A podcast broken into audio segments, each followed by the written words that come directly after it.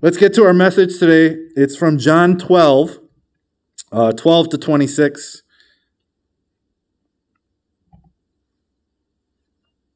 The Word of God reads The next day, the great crowd that had come for the festival heard that Jesus was on his way to Jerusalem. They took palm branches and went out to meet him, shouting, Hosanna! Blessed is he who comes in the name of the Lord. Blessed is the King of Israel. Jesus found a young donkey and sat on it.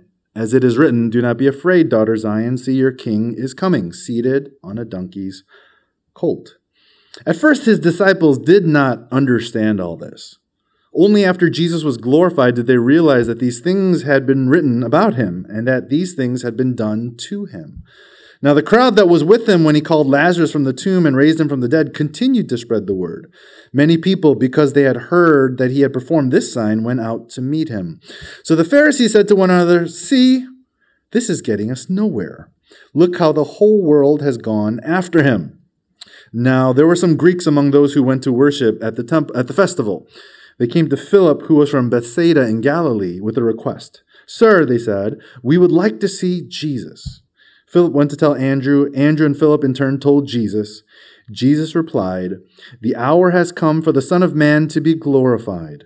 Very truly I say to you, unless a kernel of wheat falls to the ground and dies, it remains only a single seed. But if it dies, it produces many seeds.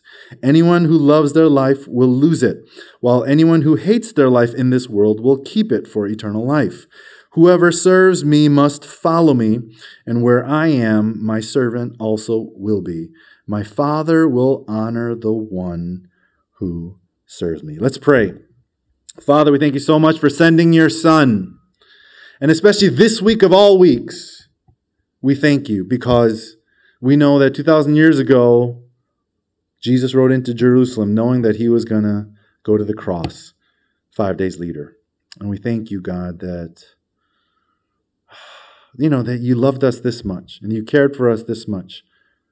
But Father, today, as we remember um, this Palm Sunday 2,000 years ago, we pray that you will lift up our hearts and our minds to truly know you and to truly understand your heart behind Palm Sunday and behind Passion Week. We thank you so much. In Jesus' name we pray. Amen. I want to begin my sermon with a, with a story. And the story takes place during the Great Depression in the 1930s. You guys all knew that, right? The Great Depression in the 1930s? Yes. You know, uh, a father was able to keep bread on the table, but that was it. When his little boy burst into the house excitedly talking about the circus coming to town, the father knew that he could not afford the $1 admission. 1930. Okay, $1 admission. Um, the boy had never seen the circus, and it wasn't right that a boy did not see a circus, especially when he was eight. So the father made a deal. He told his eight year old son, You find enough jobs to earn 50 cents, and I'll give you the other 50 cents. Well, the little boy did it. You know, he worked all these odd jobs, got the 50 cents, you know, and true to his promise, the father gave him the other 50 cents. And so this boy runs off and he buys a ticket for the circus in advance. Now, when the circus parade was going by, there's always a parade before the circus. He was this boy was right at the curb, not missing a thing. And when the clown danced past him, the boy handed the clown his ticket. And when the parade was over, he rushed home to tell his dad all about it. The father, surprised at his son's early return, asked him to describe what he saw at the circus. And then, heartbroken, the father took the boy into his arms and said, Son, you didn't see the circus. All you saw was the parade. Sad story, isn't it? It is. But it's amazing how many times, even in our faith, how we celebrate the parade, yet we miss Jesus. And that's the point of today's message. You know, 2,000 years ago in the streets of Jerusalem, there was a huge parade. And the parade was so huge that they actually named a Sunday after it 2,000 years later, which is called Palm Sunday, right? And this was huge. This, this day was absolutely Huge. It was the day that Jesus rode into Jerusalem. And that day was crazy because all these people lined the streets for Jesus Christ. His whole life, he was never celebrated. For some reason, this day he was celebrated. People lined the streets. And it was crazy. They would like throw down their cloaks onto the ground so that Jesus on a donkey could ride over it. Right? That's crazy. You don't throw down your coat onto the ground so that some horse or donkey can like ride over it, right? But they did. But not only that, but they threw they threw palm branches on the ground. And so why why would they do that? Like palm branches were symbols of victory. They were symbols of triumph, right? And so these people, you know, they were shouting and these people they were shouting phrases like what? We see Hosanna. Do you guys know what the word Hosanna means? We probably all sang it at church. Do you guys know what Hosanna means? It means God saves. That's a pretty good thing to yell, isn't it? That's what they were saying. And then they were shouting titles like Lord, blessed is he who comes in the name of the Lord. And they were saying, You are the King of Israel, right? Everybody was completely excited for what Jesus was going to do for them. And so they come out and they throw their jackets on the ground. They throw these palm branches. And so the question is this what made them so excited? Like, what was it about Jesus? What is it? What was it that Jesus was, Jesus was going to do for them that made them so excited that they would like literally trash their jackets, you know, their cloaks, the things that keep them warm at night in order to celebrate Jesus. And the thing is, this what, look what is look what did they say? They said, well, he was going to save them. God saves, right? He was going to rule on their behalf. He's the Lord and King. And the vocabulary that they were using was was was spot on. It was perfect. The concepts that they were conveying about who Jesus is is absolutely correct. But their understanding of how Jesus was going to accomplish those things was absolutely wrong. Right? How do we know? Because the text tells us. Verse 16. Verse 16 says that Jesus' closest companions, his disciples, the people who knew him best. What does it say? At first, his disciples did not understand all this. Even his disciples had no idea how this was all going to go down right? Verse 19, the Pharisees, Jesus' enemies, also stated that the people didn't understand him either. They said, Look, the whole world has gone after him. What does that mean? And what, he, what they meant by that was very, very simple. What, what they saw was that they saw this whole crowd, all these crowd of these Jewish people going after Jesus. Everybody was celebrating Jesus. But this is what we need to realize about what was happening at that parade. They were all celebrating Jesus, but the glory that the people were seeking was completely different to the glory that Jesus was after. Okay? You see, these people, they came out that day to that parade. They threw it on their cloaks. They, they, they celebrated Jesus through palm branches. Palm branches were symbols of victory and triumph. Who, who are they going to have victory over? Who are they celebrating the triumph over? And this is what they believed, and this is how we know, eh, because of the palm branches. They believed that Jesus Christ was going to give was li- was going to liberate them from the Roman oppression. You know, they were slaves of the Roman Empire. So they literally believed that Jesus was coming that day to Jerusalem to establish his reign over the Roman Empire. It was like, no longer are we slaves, man. No longer will, be tre- will we be treated like second class citizens by this Roman Empire. Jesus is here, Son of God, sent by God to come so that we, he can put Israel back on the map. And we are now going to be the top of the food chain. And so they celebrate Jesus because he's going to come in for this triumph and for this victory, right? And so these Jews, if you think about it, what they were really celebrating as Jesus came into Jerusalem that day wasn't this Son of God who was going to die upon the cross for their sins so that they could return to God, this King who would establish that for them. That's not what they were celebrating, but what they were really celebrating was their future position as the future rulers of the world. Isn't that interesting? But that's why they were throwing palm branches, symbols of victory, symbols of triumph. Right? No longer are we going to be slaves to the Romans, but we're not going to we're now going to be the rulers of the rule the, of the world. So they throw down their cloaks and they, they're like tossing palm branches like there is no tomorrow because they truly believe that Jesus was going to give him that victory. That was the glory they were seeking, right? And you know, we listen to stuff like that now. We're like, okay, that's a little bit messed up. Man, didn't they understand? Didn't they know? Even the disciples didn't know, right? Pharisees, no one knew all that. They didn't understand any of that stuff. And we, 2,000 years later, we're like, oh man, they're pretty, you know, they didn't know what was going on. But you know what's sad? What's sad is 2,000 years later, sometimes the church is no different. Sometimes the Christians are no different, you know? And this is what I mean by that. You know, we may not be under Roman rule, but we still see people today worshiping Jesus, not for his glory, but for the glory that Christ can give them. You know what I'm talking about? It happens a lot. You know, God, make me great. Make me the ruler of this industry. You know, give me freedom in my finances. You know, make me successful, make me famous, make a name for me. And even 2,000 years later, later we see that some, sometimes the church is no different because we think that Jesus came to die on a cross so that somehow we can be glorified. You know? If that's who Jesus is to you, then today's message is going to be good. Okay? Today's message is a message that you really do need to hear because your glory is not the glory that Jesus came to seek. Okay? Nor will he ever seek. So, what was the glory that Jesus was seeking? That he tells us in the next section in verses 23 to 24.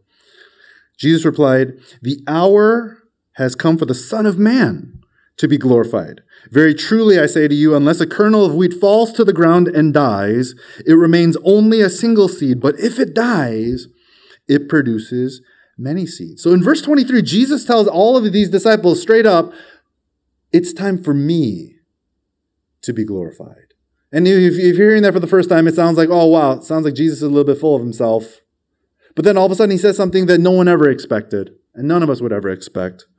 He says, but the way I'm going to do that, the way I'm going to glorify myself, is by dying, is by being crucified. Who says that? You know, I'm going to glorify myself by being crucified. What's he saying? He's basically saying that there are a lot of people in this world that will worship Jesus and that will celebrate Jesus for what he can do for them. Those are the people that show up to the parades. But what Jesus is looking for, and the kind of worshipers that Jesus is looking for, is the people who are going to come to the main event, the people who want to glorify him. So, what's the main event? It's the crucifixion on Good Friday, right?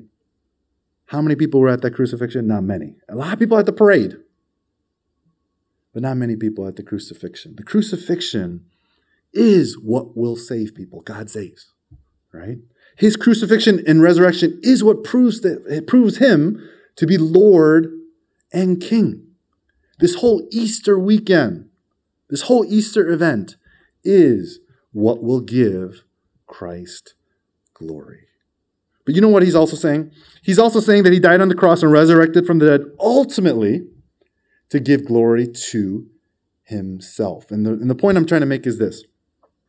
You know, when, when whenever we talk about the gospel, whenever we talk about the gospel, we always say Christ died for us. Christ died to save us. And it's so true. We are beneficiaries of everything that happened on this Easter weekend. God, out of his love for us, loved us so much, he sent his son, one and only son to die for us, that whoever believes in him shall not perish, but have eternal life. Yes, we are beneficiaries completely of everything that went on this weekend. But, and that's exactly what God wants for us. But when you think about what he's saying here, and when you think about ultimately what we've been learning in our Colossians series, especially these past three weeks, Jesus died and resurrected to win us back to his design. Isn't that what we've been talking about?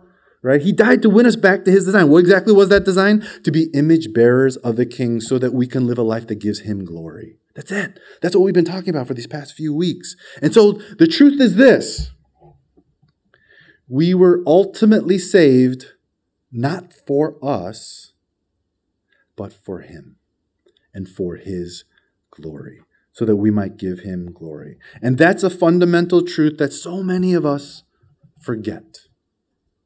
And it's kind of, you know, in our culture, we don't like hearing stuff like that, but it's so true. Our lives are not about us. Our lives were never, ever designed to be about us. It was always to be about Christ and his glory. And here we go. And until you truly, completely not only understand that, but comprehensively celebrate that as your salvation. Unless you do that, you will always struggle in your faith. And the reason why you're always going to struggle within your faith is because there's always going to be a part of you that thinks, man, how come I'm not getting any? How, how come I'm not getting mine? Because there's a part of us that will always believe that salvation was about me, about, about me benefiting, about me having a certain type of life that I want.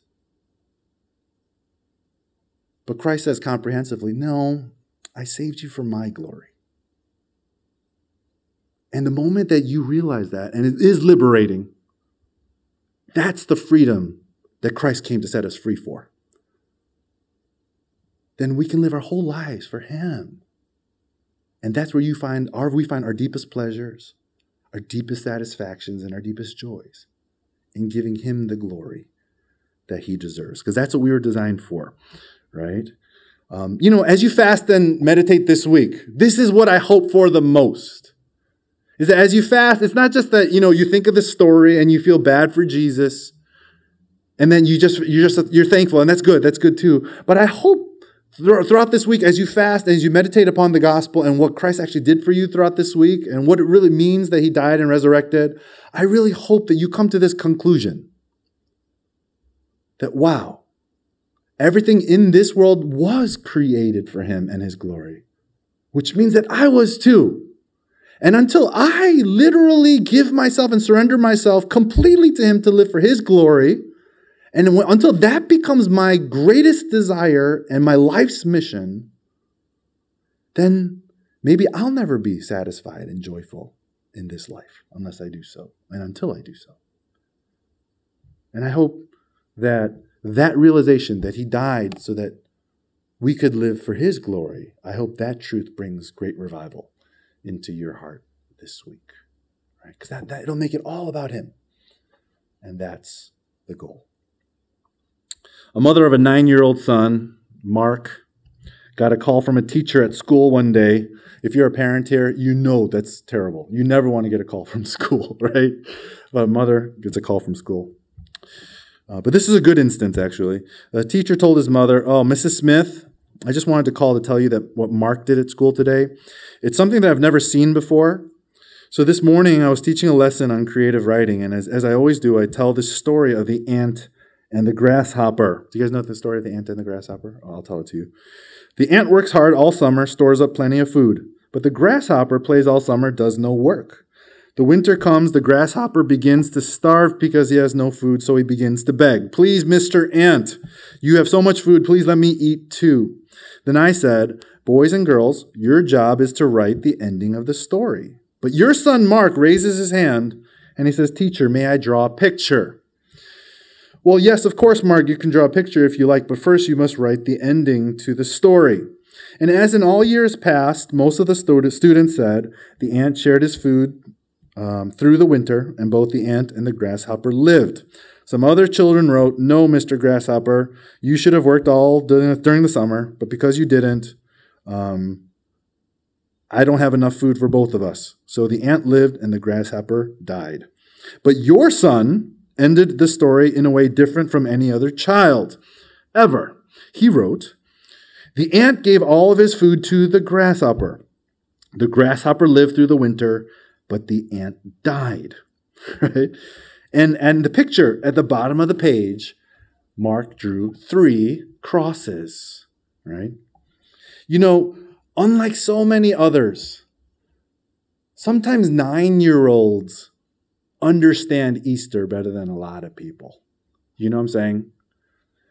He understood why Jesus had to come. He, Jesus didn't come to head up a parade. Jesus came to die to give other people life, true life true eternal life, that we know God and we worship Him with all that we are. And that's what this nine year old was illustrating. So, what is that type of life that Jesus wants to find within each one of us? Verse 25 and 26. And this is the harder teaching of today. It says this It says, Anyone who loves their life will lose it, while anyone who hates their life in this world will keep it for eternal life. Whoever serves me must follow me and where I am, my servant also will be. My Father will honor the one who serves me. You know, I'm going to talk about this verse a little bit more in detail at the end, but essentially he says that a f- true follower of Christ hates our life in this world because we know that we've been saved out of it so that we can use our whole lives the way we've been designed, and that's to serve him and give him glory with all that we have. That's essentially what Jesus is saying here. You know, there's a series on Right Now Media uh, you guys know Right Now Media. Hopefully, everyone everyone has an account. If you don't have one yet, tell your CG leaders. You guys got get on this thing. It's absolutely awesome. Um, maybe you can watch it this week. There's a series called Not a Fan. It's by Kyle Idleman. I think that's his name. You know, and it's a great. Just you should watch it. It's actually great. And it basically talks about everything I'm just talking about in this message today. But in that series, basically two types of Christians are described. There's one he calls the fans, right? Fan, and then and then there's also followers. Fans are people who are enthusiastic about Jesus.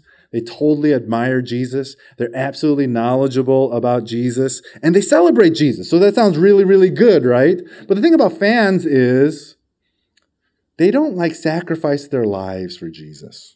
You know, they don't count the cost for Jesus, nor do they die themselves, die to themselves to live for Jesus. They're kind of like the people that we see at the Palm Sunday parade. They're those types of people, you know. But the thing is, as you read the Gospels, if you just read Matthew, Mark, Luke, or John this week, maybe that you might do during Passion Week, what you're going to realize is that there's a lot of fans. You're going to read about a lot of fans in Scripture, but Jesus doesn't really pay attention to the fans. It's really interesting, you know.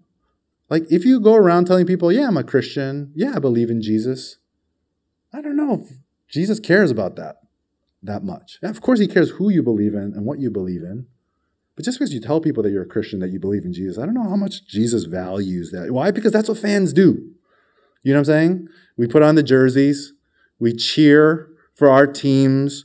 You know, sometimes we buy tickets to go see a game. That's what we do. We love them. And so we totally believe in the teams. But the thing is, and that's what fans do. And a lot of times fans of Jesus are no different. You know, we're the first, some of us fans, you know, we're the first ones to buy the Christian T-shirts, to listen to the Christian music in our cars. You know, we're the first, first person to tell our non-Christian friends, "Oh, got to go to church this weekend and associate with more Christian people." We might even pay to go to a camp or a conference. But the question is this Did Jesus die upon the cross for enthusiastic admirers? And the answer is no. He died so that people could be the type of followers that he describes in verses 25 26. People who are willing to die and lose their lives for his glory every single day so that he might be glorified and so that they can serve him and love him with their lives. That's a follower, right? Today, the whole goal of today's message is very simple. I know it's a little bit serious, it's a little bit strong, but to me, someone died this week. My God died this week, so that's serious. And I want you to understand what was on his heart as he goes through Passion Week. And that's this. As you think about, I want this is what I want you to think about this week. Ask yourself honestly, am I a fan of Jesus? Do I, do I love getting caught up in the rah-rah of being a Christian? Or am I really a hardcore follower? Someone who's willing to give myself and die to myself and to give myself for his glory no matter what that costs every day? Which one am I? Because I really believe that's the question that always is on the table. Because that's what Jesus is dying for. Are you one of the guys that would rather cheer at a Christian parade and not die for him? Or are you one of those guys that would love to be at the foot of the cross waiting for the command to die? You know, it's like one of those. It's pretty radical, but that's really the picture that's being painted here. Jesus, you know, verses 25 and 26 makes it even clearer. There are two characteristics of what it takes to be a follower of Christ. Not a fan, but a follower. And the first is death. In verse 25, Jesus says that his followers hate their lives in this world and they're willing to choose, they're willing to lose it so they can invest eternally with it. You know, what actually separates fans from followers is this choice every single day to say, you know, this life is not mine. Christ died so that I could be saved, I could live according to his design. So, you know what? Today I'm going to choose to live it for him no matter what it costs. I'm going to reconcile with people I hate, You know, I'm going to love my enemies. I'm going to like literally turn the other cheek. I'm going to serve other people. I'm going to consider myself nothing compared to everyone else. And I'm going to serve them so that the glory of God can shine through me. This is what I was called to be. Followers, right? Fans say everything and know everything, but the moment that they encounter a cost that they got to pay something in order to follow Jesus, that's when they say no. You know? If you guys don't know, I don't really talk about my personal passions and stuff like that in the pulpit too often, but I'm a South Sydney Rabbitohs follower. If you're if you're a league person, right? Uh, I'm a big bunnies guy. Um, sorry if you're a Sydney Roosters fan you know, we killed you guys this weekend. you know, but you suck. That's why. anyway, uh, I'm a big South Sydney Rabbitohs fan. And the thing is, you know, I, when I first got married, like, you know, I don't know, 14 years ago, my wife discovered that I was, you know, and I, I like watching league. And so, you know, I bought a jersey. For my birthday, my wife bought me like a jacket, you know, a South Sydney jacket. It's, it's sexy. I should have worn it, worn it today, you know. But um, anyway, but I thought I was pretty hardcore, you know? I bought the gear. But then the moment I realized that I wasn't a true fan was the moment I got an email from South Sydney asking me to become a member for 50 bucks, right? And all of a sudden I got this email and I was like, no way, delete, you know? And that's how you know. That's how you know if you're one of them or not. Do you know what I'm saying? If you were really one of them, I'd be like, oh, dude, what is it? I, I want to be a platinum member. And you'll pay the $500, whatever it is. I don't know. Because that's how you know if you're just a fan or if you're a hardcore follower. Where am I? You know, the thing is, that's whole thing. You know, we can all be like that towards Jesus. As long as it doesn't cost us anything, yeah, of course I'll follow Jesus. I'll tell everyone I follow Jesus. As long as it doesn't cost me anything, if it costs me a few dollars here and there, no big deal. If it costs me a minute here, 30 minutes here, okay, fine. I guess I could sacrifice two and a half hours on a Tuesday night to go to CG. As long as it doesn't cost me anything, as long as, it doesn't cost me too much, yeah, okay. But the moment it starts costing me my career, you know, the moment it starts costing me my like reputation, the moment starts costing me like my standing among other people, my salary, my stuff, my family, that's when I'm going to draw the line, man.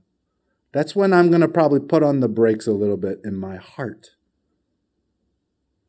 That's why what Jesus says in verse 25, it's brutal, but it's so clear, isn't it? He says it takes death. People are willing to hate the world, hate their life. He, he, literally says, people who are willing to hate their lives in this world. That's, the, that's what the literal thing says. If, we, if you want to, you can look in your Bible. The people that he wants are people who are willing to hate their lives. And it doesn't mean that you hate it, that you actively wake up and you hate it. But what he's saying is, when you look at Jesus, you're so in love with him and you realize he's so worthy to give everything for that everything else and the world's priorities mean nothing to you. That's what it means. And of course, I'm going to choose him. And that's what he means, right? Because we love Jesus so much. Followers are willing to pay any price to follow after God. So they live this life of self denial, cross bearing. And if you're living this kind of life, I'd say you are a follower. Secondly, he says in verse 26 that a true follower serves him. Right? Jesus literally says, you know, wherever I go, that's where my, my, my follower is. He's always with me, ready to do the will of God. And when he's ready and I call him, he will serve. And then he says, My Father will reward those who serve me. Right? So it's not just like, oh, yeah, this is who I believe in. No, your life proves who you follow. That's what he's saying. Service proves that. Death and service. I don't think there's two better vocabulary words that describe a true follower compared to a fan, right? Fans, I ain't gonna die for South Sydney, that's for sure. I ain't gonna die for anything, no rugby team, you know, whatever, no sports team. But you know, it's it's a tough one. Will I die for Jesus? Hopefully, I, hopefully I'll get there. I don't know if I fully can, but hopefully I can get there. You know, but serve Him, of course. You know, that's what He's looking for. If you're not sure which one you are, that's why we have Passion Week. This is the best week for you to figure it out. This is the best week for you to fast and seek after Christ and ask yourself, Jesus, am I really living the life that you died for this weekend? Or am I just a fan? Help me become a follower. And I hope that happens for you this week. I'm going to end my sermon with a dramatic story. So it's a little bit dramatic. By dramatic, I mean it's a little bit like tear jerky, but you know, I'm, I'm warning you. Uh, it may not be. But anyway, it was a it was an article that I read, uh, but it was written by a pediatrician. But this is I'm just going to read it. Dr. Smith tells a story of a little girl in his wife's Sunday school class. His wife, Dr. Smith's wife, had prepared a lesson on being useful and told the children that everyone can be useful in serving God. There was a short moment, moment of silence, and a little girl named Sarah spoke up. Teacher, what can I do? I don't know how to do many useful things. So Mrs. Smith, you know, she had not anticipated that kind of response, but she quickly looked around and spotted an empty flower vase on the windowsill. Sarah, she said, you can bring in a flower and put it in the vase. That would be a useful thing. Sarah frowned, but that's not really important. But the teacher said it is, if you are helping someone. So, sure enough, the next Sunday, Sarah brought in a dandelion and placed it in the vase.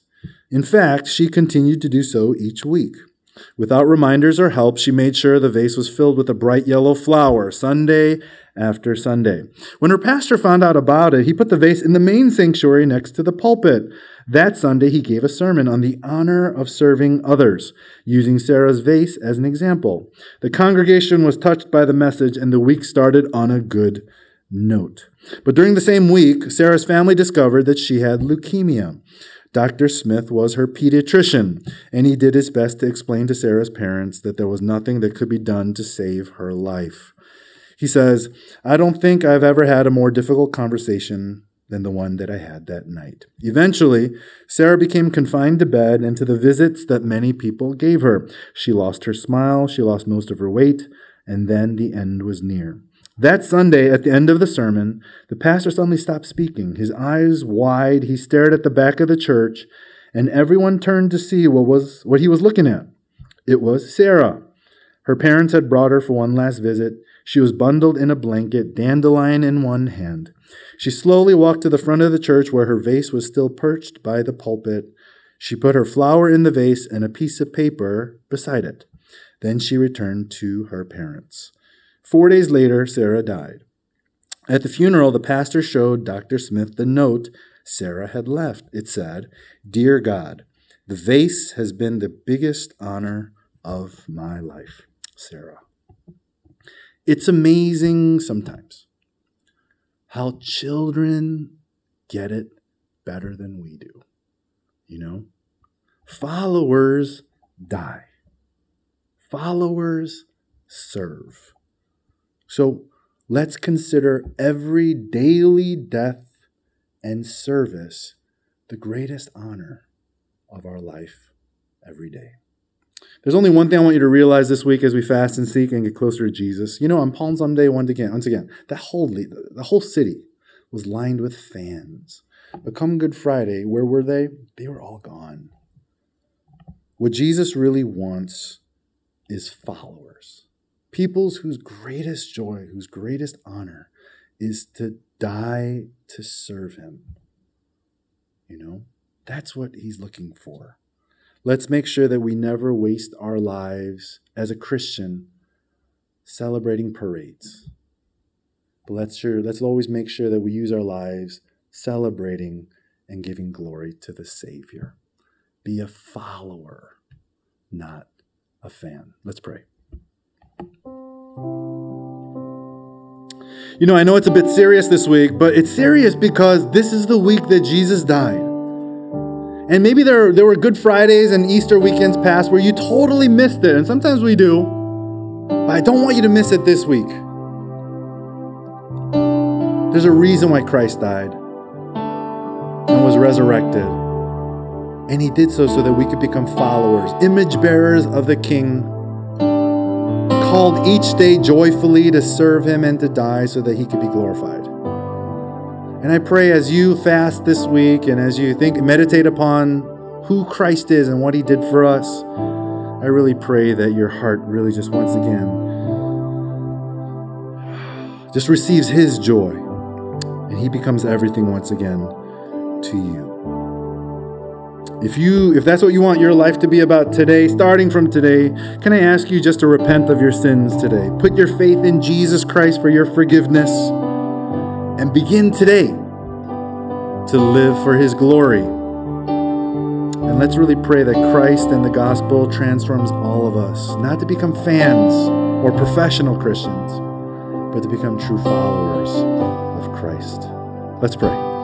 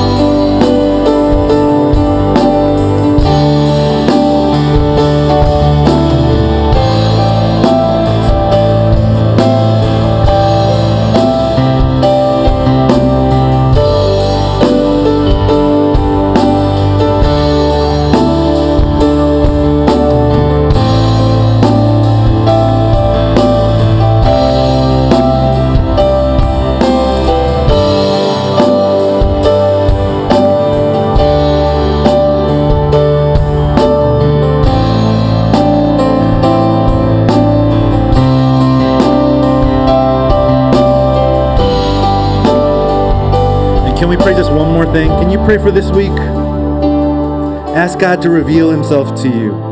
Ask God to use your fasting powerfully so that you could really, truly know who Christ is and truly know who Christ saved you to be. Let's really pray that that happens this week. Let's just spend 30 seconds, 30 more seconds in prayer together.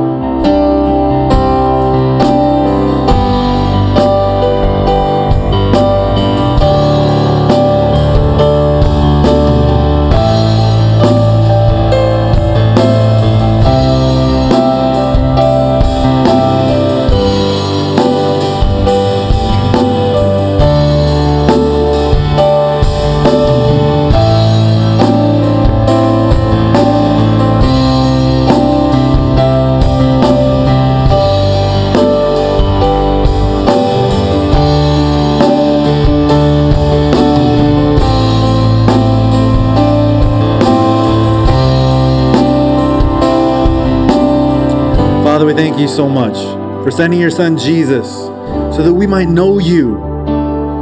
And Father, so that we might realize that the lives that you gave us can only find its true satisfaction and joy and purpose when it really is lived for your glory alone. We confuse it so often because we want so much for ourselves. But Lord, teach us how to use your gifts. Teach us how to use the life that you gave us to make you great through them. And Lord, because that's all we want, especially this week. Purify our hearts, purify our motives, purify our thinking, purify our desires and the direction of our lives so that you might receive all the glory through us. And Father, so that we might be a church that really just honestly loves you for who you are and wants to see your name glorified.